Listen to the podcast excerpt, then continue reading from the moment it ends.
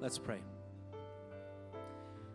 Dear Heavenly Father, we're thankful we're able to sing that truth, to remind ourselves of that truth that you are our living hope, now and into eternity. Lord, you, you came as a baby, you lived a perfect life so that our sins could be placed on you and taken to the cross. But then victory and hope comes from you didn't stay dead.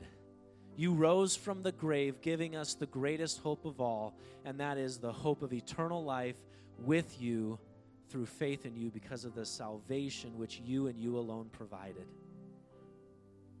Lord, we thank you for that reminder. We thank you for this opportunity to be able to come and remind ourselves together as brothers and sisters in Christ that we have a common hope in you.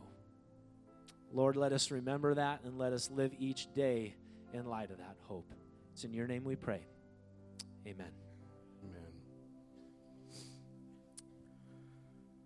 Man, aren't you thankful to be here this morning? Yeah? We get to sing these truths, and I pray that they ring true in your heart. But uh, throughout the course of the week, I don't know if you ever do this, but uh, I'll reflect on our time here uh, and the voices that we hear, um, the, the way that we sing. And I think about what it's going to be like in heaven. Not just that we're going to get a vocal tune up, um, but the fact that we get to rejoice like this and it continues in that experience, uh, being able to respond back to the King with perfect hearts, with uh, perfect thoughts, with perfect words. How awesome will that be? We're going to be in uh, Luke chapter 22. Luke chapter 22. We're still in the series, The Darkest Night.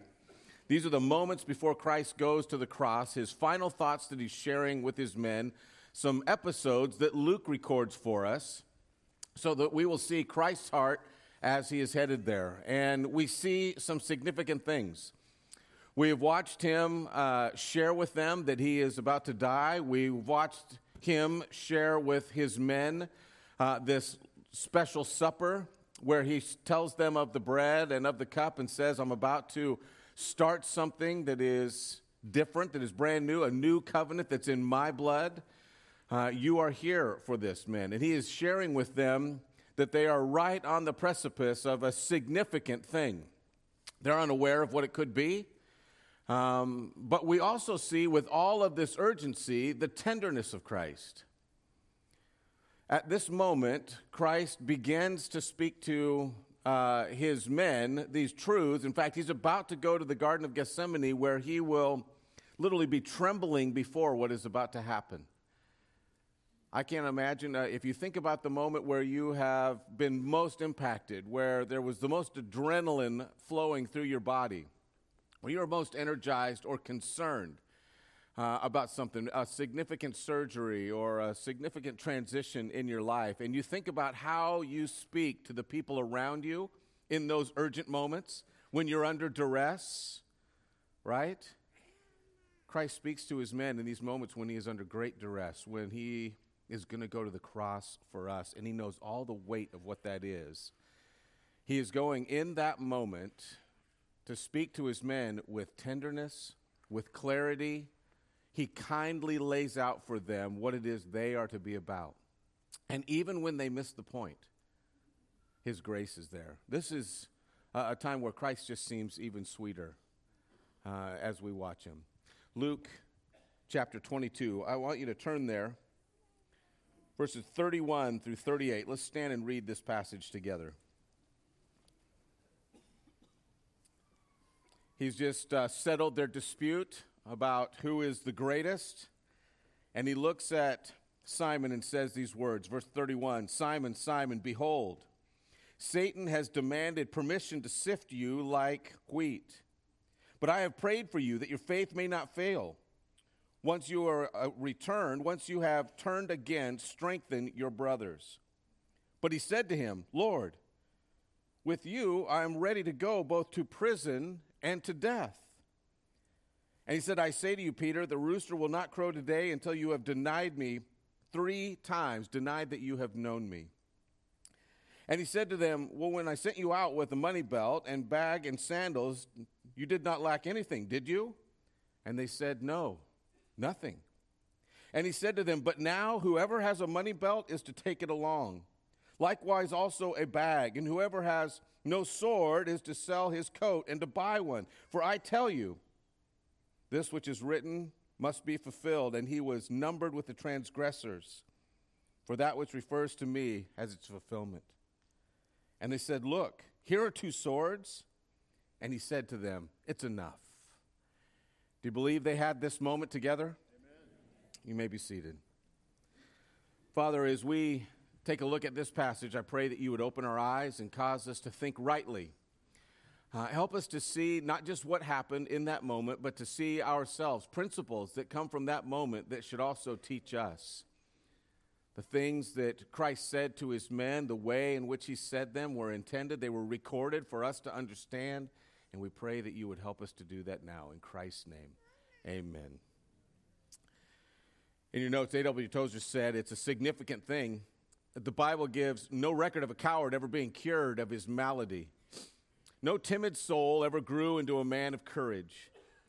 Peter is sometimes cited as an exception, but there is nothing in his record that would mark him as a timid man either before or after Pentecost. He did touch the borderline once or twice, it's true, for the most part, he was a man of such explosive courage that he was forever in trouble because of his boldness. How desperately the church at this moment needs men of courage. It's too well known to need rep- repetition. Fear broods over the church like some ancient curse. Fear for our living, fear for our jobs, fear of losing popularity, fear of each other, these are the ghosts that haunt the men who stand today in places of church leadership. Many of them, however, win a reputation for courage by repeating safe and expected things with comical daring. Yet self conscious courage is not the cure. To cultivate the habit of calling a spade a spade may merely result in us making a nuisance of ourselves and doing a lot of damage in the process. The ideal seems to be a quiet courage that is not aware of its own presence. It draws its strength each moment from the indwelling spirit and is hardly aware of self at all. Such a courage will be patient, well balanced, and safe from extremes. May God send a baptism of such courage for us. Peter's great desire was to stand out, to leave his mark as a man of courage, and Jesus told him he would fail before he would succeed. Now, remember our context? They've just had this great meal. Jesus has just uh, entered into the debate about who is the greatest. They were trying to proclaim that. I really believe that the reason they were having that discussion about who is the greatest was they began to look at the fact that somebody was going to betray Jesus. They looked into their own hearts and they said, You know what? Could it be me? He didn't identify which one of them it was verbally by saying, It's you, Judas. Judas gets up and walks out. We identified last week that a Judas spirit is always up and walking around. That was nothing new to them. So Judas leaves, and they're all looking inward, wondering, Could it be me? And in a moment, trying to prove to themselves and to everybody in the room that it's not them that was going to be the failure. It was not them that was going to go and. Uh, betray Christ, they all begin looking around saying, Well, in fact, I'm greater than you. This discussion of who is the greatest came out of their own internal weakness. They were concerned. Christ begins to look at them and identify really what is great, that they needed to be servants. And now we enter into this passage. Simon is rattled. He's been everywhere in just a few moments excited about the kingdom and everything that's going to come, then proclaiming his own greatness, then getting shot down. Peter can't handle it. And he's a lot like us, isn't he? He wants some declaration of love. He wants some declaration that he's okay. He wants somehow to prove to Jesus, but you know that I love you, right? And that's where we enter in. In fact, Christ already knows his heart. And he says right there, Simon, Simon, behold, Satan has demanded permission to sift you like wheat. It's an interesting thing. At this uh, point, verse 31, that word you in the Greek is you all. Satan has per- asked for permission to sift you all, every single one of you, like wheat. But I have prayed for you, that's singular, specifically Peter. Peter, I have prayed for you by name. It's an amazing thing, isn't it? Every single person in here has been tempted and struggled and failed. Is that true? Anybody not in that category? We'd all like to meet you this morning. Everyone gets tested, but you can't look around and say, well, everybody struggles. Everybody struggles, it's true. But Christ knows you by name. Everybody struggles, but your struggles are a personal offense to the living God. Do you know that? You have personally done things that will get between you and your Father and will ruin that relationship. They will get in the way of you flourishing. You personally. So, yes, everybody struggles, but you can't look around and says, well, everybody's doing it. That doesn't work with your Father, either in this place or there. That doesn't work. You personally are struggling. And Christ looks at him and says, Every single one of you is going to get tested. And Peter, I know your struggle that you're about to face. It's going to be intense, and I have prayed a couple things for you. I have prayed that your faith may not fail, and when once you have turned again, that you strengthen your brothers. Christ was praying for him. All get tested, but each one's failure is their own. I want you to understand something right at the very beginning. It says Satan has demanded permission to sift you like wheat. Simon's bragging, well, not only am I the greatest, but what? I would go to death for you, I would go to prison. Jesus ultimately tells him, Yeah, you'll get to do both. All right? You'll get to go to prison and die for me, but your strength does not scare Satan. Do you know that? None of you in here scare him.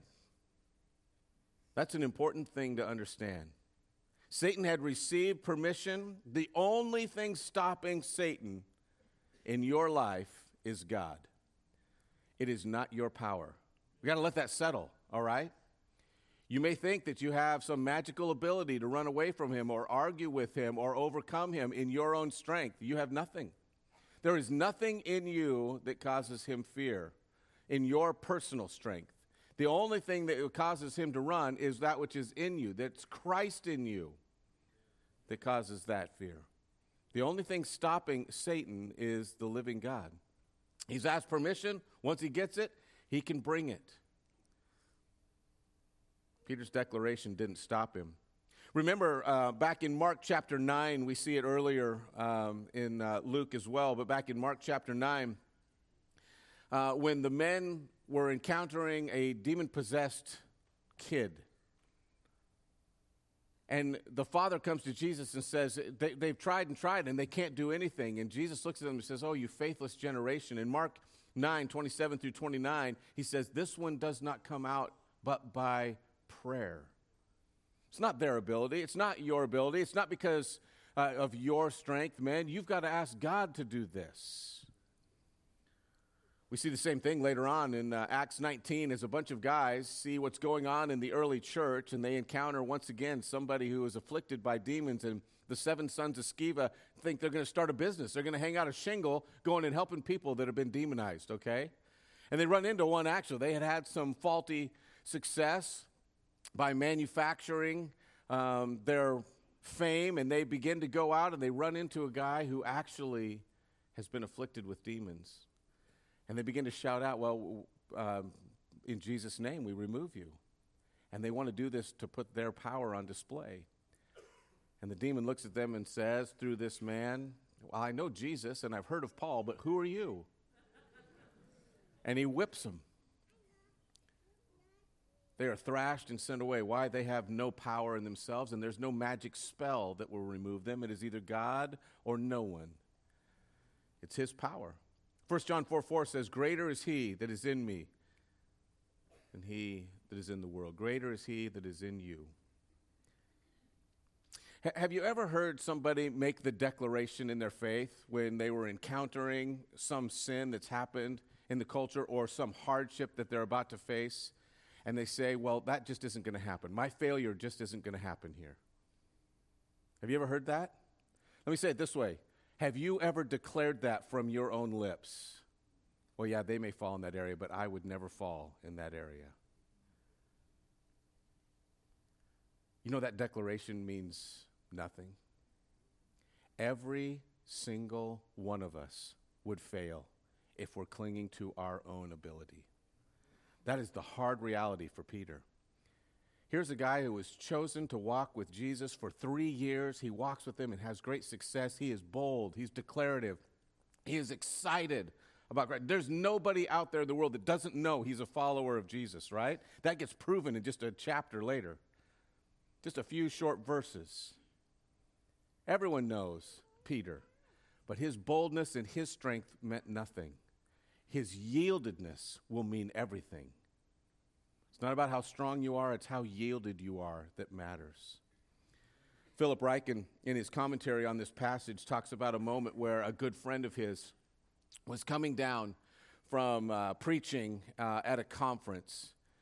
And there were a lot of people there, and his good friend was a well known pastor in the United States he was met by a group of people uh, from a TV station someplace, and they were doing an interview, and, and they were talking about some current trends that were happening in Christianity, some marital failures that had happened with great leaders.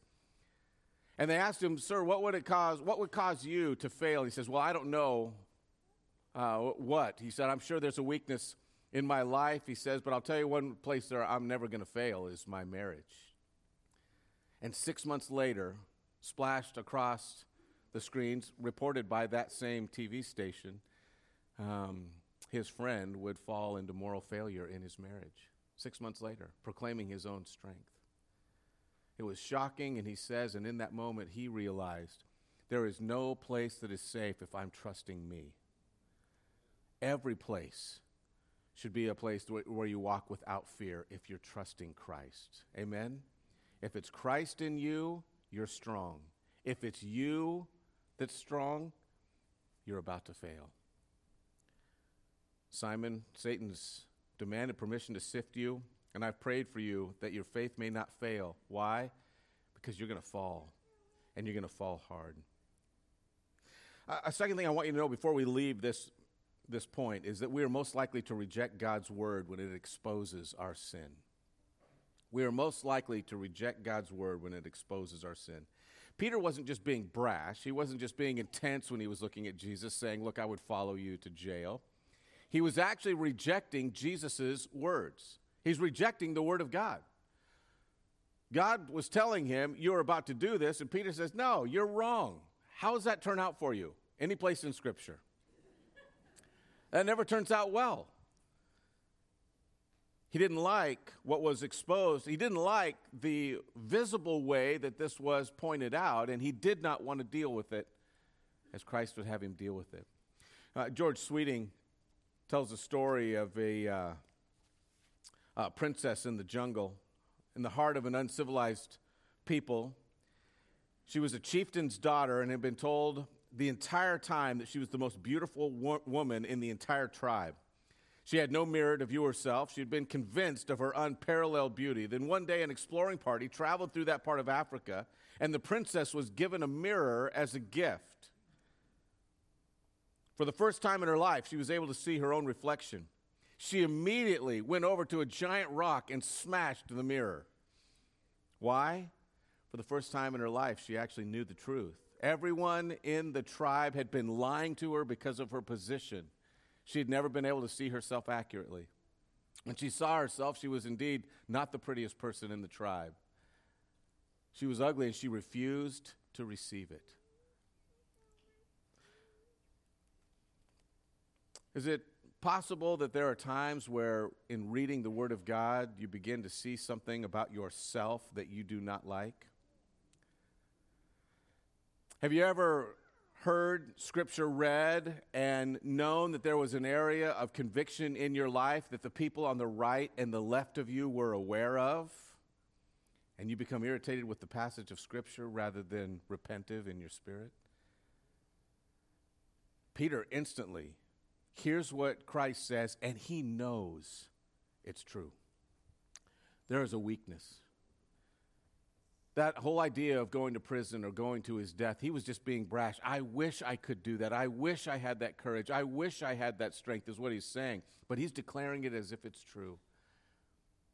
I don't want anyone here to think I'm weak. Christ says, Let me point out something. You are weak. And until your strength is found in me alone, you won't be the guy who has courage. You need me. We quite often try to explain away God's word um, so that our actions are seen in a different light. We'll say things like, Well, did God really mean that? Did God really say? Have you ever heard that phrase before? Genesis chapter 3, that's Satan's words to the couple. Did God really say? No, God, you can't mean that. Peter's actually begun the first stage of dismissal, the first stage in that denial of Christ started with denying that his words were true. Everyone gets tested, everyone, each one has their failure as their own. You have to deal with the Lord in your response to Scripture. But there's a second thing that's really important to see here. Notice verse 32 But I have prayed for you. Christ is speaking. That your faith may not fail, and that once you have turned again, that you would strengthen your brothers failure does not equal forsaken. How thankful are you for that? Christ says, You're going to fail, and man, it was nice knowing you, Peter. It's over. Our friendship is done. In two hours, you won't know, admit that you know me, and I will never again see you. He doesn't say that. In fact, Christ says, This is about to happen. I've already foreseen what's going to happen, and the restoration that you're going to experience. Can you imagine how much tenderness is required in that moment. To look at somebody who is going to reject you, deny you, say, I have nothing to do with him. In that culture, the ultimate of spite. One passage says that Peter will go around stomping and even cursing, saying, I do not know him. Why do you keep saying that? His denial is absolute. And Christ looks at that moment and says, When you've been restored, you help restore your brother because no one's going to go lower than you. All right? No one's going farther. You help them to see what restoration looks like. You remind them of my character. And with kindness, he tells him that. Jesus had already foreseen and forgiven tomorrow's failures. Do you know that he does that for us? This is a hard thing for us to wrap our minds around. Uh, Ephesians chapter 1, verses 13 and 14 say this In him you also, when you heard the word of truth, the gospel of your salvation, and believed in him, were sealed with the promise of the Holy Spirit, who is the guarantee of our inheritance until we acquire possession of it to the praise of his glory. Spirit of God comes into our life the moment that we respond to the gospel seals us. In other words, it's a guarantee you're going to reach heaven. You're going to make a lot of mistakes along the way, but the Spirit of God will begin to work that out in your life. Your future failure does not cut you off from the goodness of God. Colossians 2:13 and you who were dead in your trespasses and uncircumcision of your flesh God made alive together with him having forgiven us all of our trespasses by canceling the record of debt that stood against us with its legal demands, he set it aside. Doing what? It says here, nailing it to the cross. All of that failure set aside. Hebrews 10:24, but when Christ had offered for all time a single sacrifice for sins, he sat down at the right hand of God waiting for that time until his enemies would be made a footstool for his feet. For by a single offering he has perfected for all time those who are being sanctified. Listen to that sentence. He has perfected for all time, finished, sealed, done, those who are being sanctified. In other words, those who are still working it out. You are already seen in heaven as complete, even though right now you know you're still in process. Aren't you thankful for that? You might make a mess of tomorrow, but God's got eternity taken care of. R.C. Sproul, when he was uh, counseling somebody, had run into this concern. In fact, it came up so often in the area where he was pastoring. He wrote a little note to his church. He said, uh, if our repentance includes turning to the finished work of Christ, if it includes trusting in his life and atoning death, the promises of God is that we will indeed be forgiven. 1 John 1 9. Because of his promises and because they are true, we can and must trust them. We do, of course, continue to sin. Satan, the accuser, delights to make much of this. He loves to rub our faces in our sins and to tell us sinners that we are surely that we cannot be saved. If our response to this kind of assault is to deny the reality of our sin, he wins. If our response, on the other hand, is to wallow in our sin, he wins. The right response is to say, I am a sinner, worse even than you know, Satan, but my Father sees me as pure and whole, a spotless bride, because he has dressed me in the perfect righteousness of his Son. Telling the devil, I'm no good, invites more attack. Telling the devil, I am in fact good, invites more attack.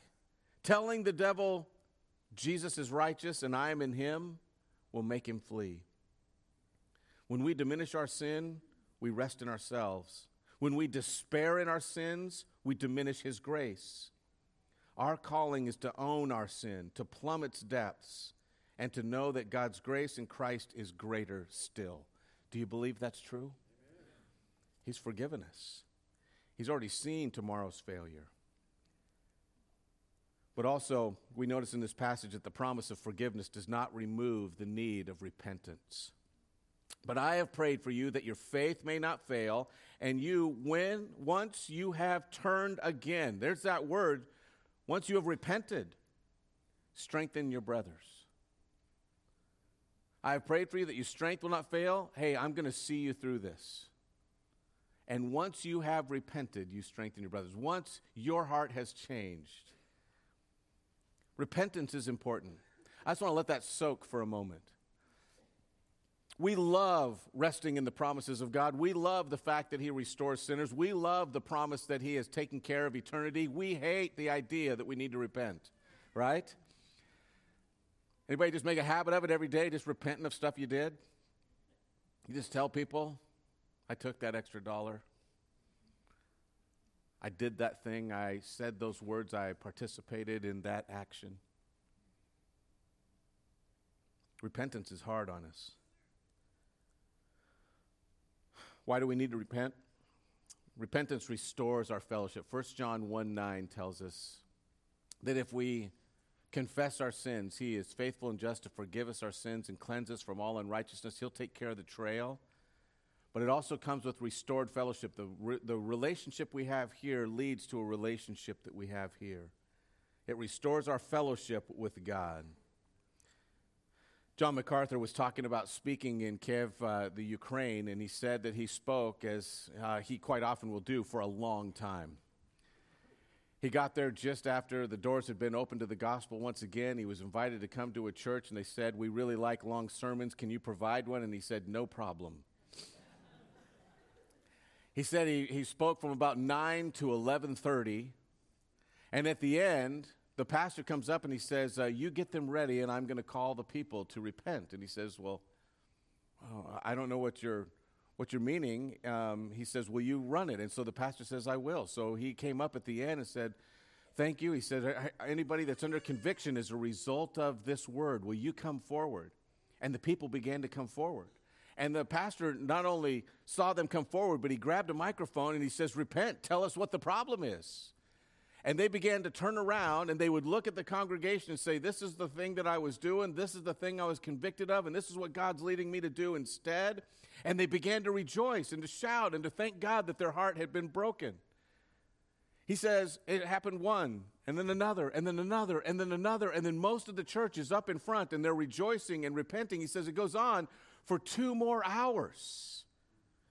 They were repenting and rejoicing that somebody had been touched, not just by the message, but that the Spirit of God had led them to look at their brothers and say, I've done these things. Will you forgive me? I'm sorry. What kind of heart does it take to do those things? Their fellowship with God led to a restoration with each other. Repentance restores our fellowship with God, but also repentance restores the Spirit's control. Your ability to be filled with the Spirit is contingent on you being faithful. You're already His, you're His for eternity, but your ability to respond in the Spirit and do what God would have you do uh, implies that you're not quenching Him. You're quenching Him if you haven't repented, if you haven't gone before Him and said, Lord, I, this has been coming between you and I. 1818, Ignaz Semmelweis discovered something. He said uh, one out of six of every births were resulting in what they called uh, cradle fever, fever, where the mother would die. One out of six of every single birth in that area. And uh, he's a Hungarian um, doctor, and he says, I think I know what the problem is. In order to learn their craft, the doctors every single morning were called to go and to do cadaver work. They would actually work on cadavers to study anatomy and to, to become better doctors, and they would go directly from that in to deliver babies. One out of six of the times. Ignaz would go on to deliver well over 18,000 babies and only have 100 mothers die in his time. His standard of care was so far and above everybody else's. And he says, All I've done differently from all of you is I've washed my hands. He says, You are killing these mothers by coming in with unwashed hands. How much is that like us when we're trying to help other people that are even in the church with us today? We come in and with unwashed hands, we try to reach out and help somebody else and tell them to depend on Christ when we, in fact, haven't repented of things that have come between us and Him the entire time. Now, if it feels like I'm driving this point home, I intend to. I think the lack of effectiveness of the church today is not because Christ has lost his power. I don't think it's because the Word of God has become irrelevant. I don't think it's because there is something that, that is just lost in translation over the period of time, like somehow it has changed. I think the lack of power in the church today is we have unrepentant hearts before God. We have things that are going on inside our life that is getting between us and Him, and it's infecting our relationship sideways. We have to put on a mask Christ says instead, wash your hands. It restores our fellowship, it restores the Spirit's control, but also repentance removes Satan's handle. Gary Richmond uh, is a guy that has worked uh, with animals in a couple of different scenarios, and one time he worked alongside a snake handler at a zoo. They were in the process of trying to release a king cobra. And in order to release it, they said there's one important part of the process that they had to, to do. They took the cobra into a separate room. They had a couple of people get together and they popped its mouth open and they filled that front of his mouth with uh, all of these gauze uh, and tissues until the venom from that cobra had been fully released into those tissues and they would throw it away. And he asked him, Well, why, why do you get rid of all that venom when you're going to release it into the wild and you're just throwing it away. You're not using it for anything. And the declaration made to him was that more people are bit in trying to release a cobra than in trying to catch one. More people are killed. How true is that in our own life? How many people have struggled over and over and over again with a chronic addiction or a problem with sin? And it just seems every time you're trying to let it go, it bites you and the venom gets you even worse. You want to know one of the answers for that? How you get rid of it? You repent, you declare to other people, This is what I have done. Instead of secretly stuffing it away and trying to release that snake in some way when nobody else will be able to see it, all of the venom gets removed. It has no power. Satan has nothing to hang over your head. You're no, uh, not afraid of being exposed. You let go of that thing, and it is removed. Between you and the Lord, you have admitted, this is sin. I don't want it anymore. You've told others, these are the things that I've been about, and no longer will it have a handle on you. Repentance brings you back into a right relationship, it settles you. I've prayed for you that your faith may not fail, and you, once you have repented, once you have turned again, strengthen your brothers. In that state, we are the people who are most useful to others that are struggling. Amen? We need to repent. Um, I'm out of time. I'm not going to pull a John MacArthur this morning.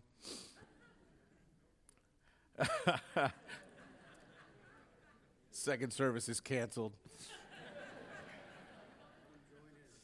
Let, uh, let me just make a couple of observations here because this is important. And he said, I say to you, Peter, the rooster will not crow today until you have denied me three times that you know me.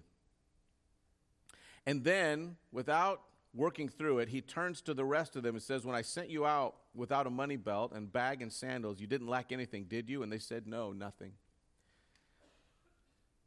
And he said, But now whoever has a money belt should take it along, likewise a bag, and whoever has a sword should sell his coat and buy one. Now they messed this up. And they think that he's asking them to get ready for war. He was not. He was just saying, you know what? The special honor that you had when we were walking together earlier, you will no longer have. People aren't going to step around us and think this is wonderful. They're going to step at you because of the message you carry. It's important to understand when you're reading Scripture, there are some of God's promises that are time specific. This is just back in Luke chapter 10 that he had made this statement to them to not carry a money bag with them. And now, just a few short chapters later, he's telling them you're going to need to make sure you supply everything yourself. Different stage. If they were to go back and say, Well, I'm going to act like the disciples, if we were to say that, we have to pick which passage, this one or Luke chapter 10. You can't just declare, I'm claiming the promise right here because he told them, Well, now it's different. That was for a short season.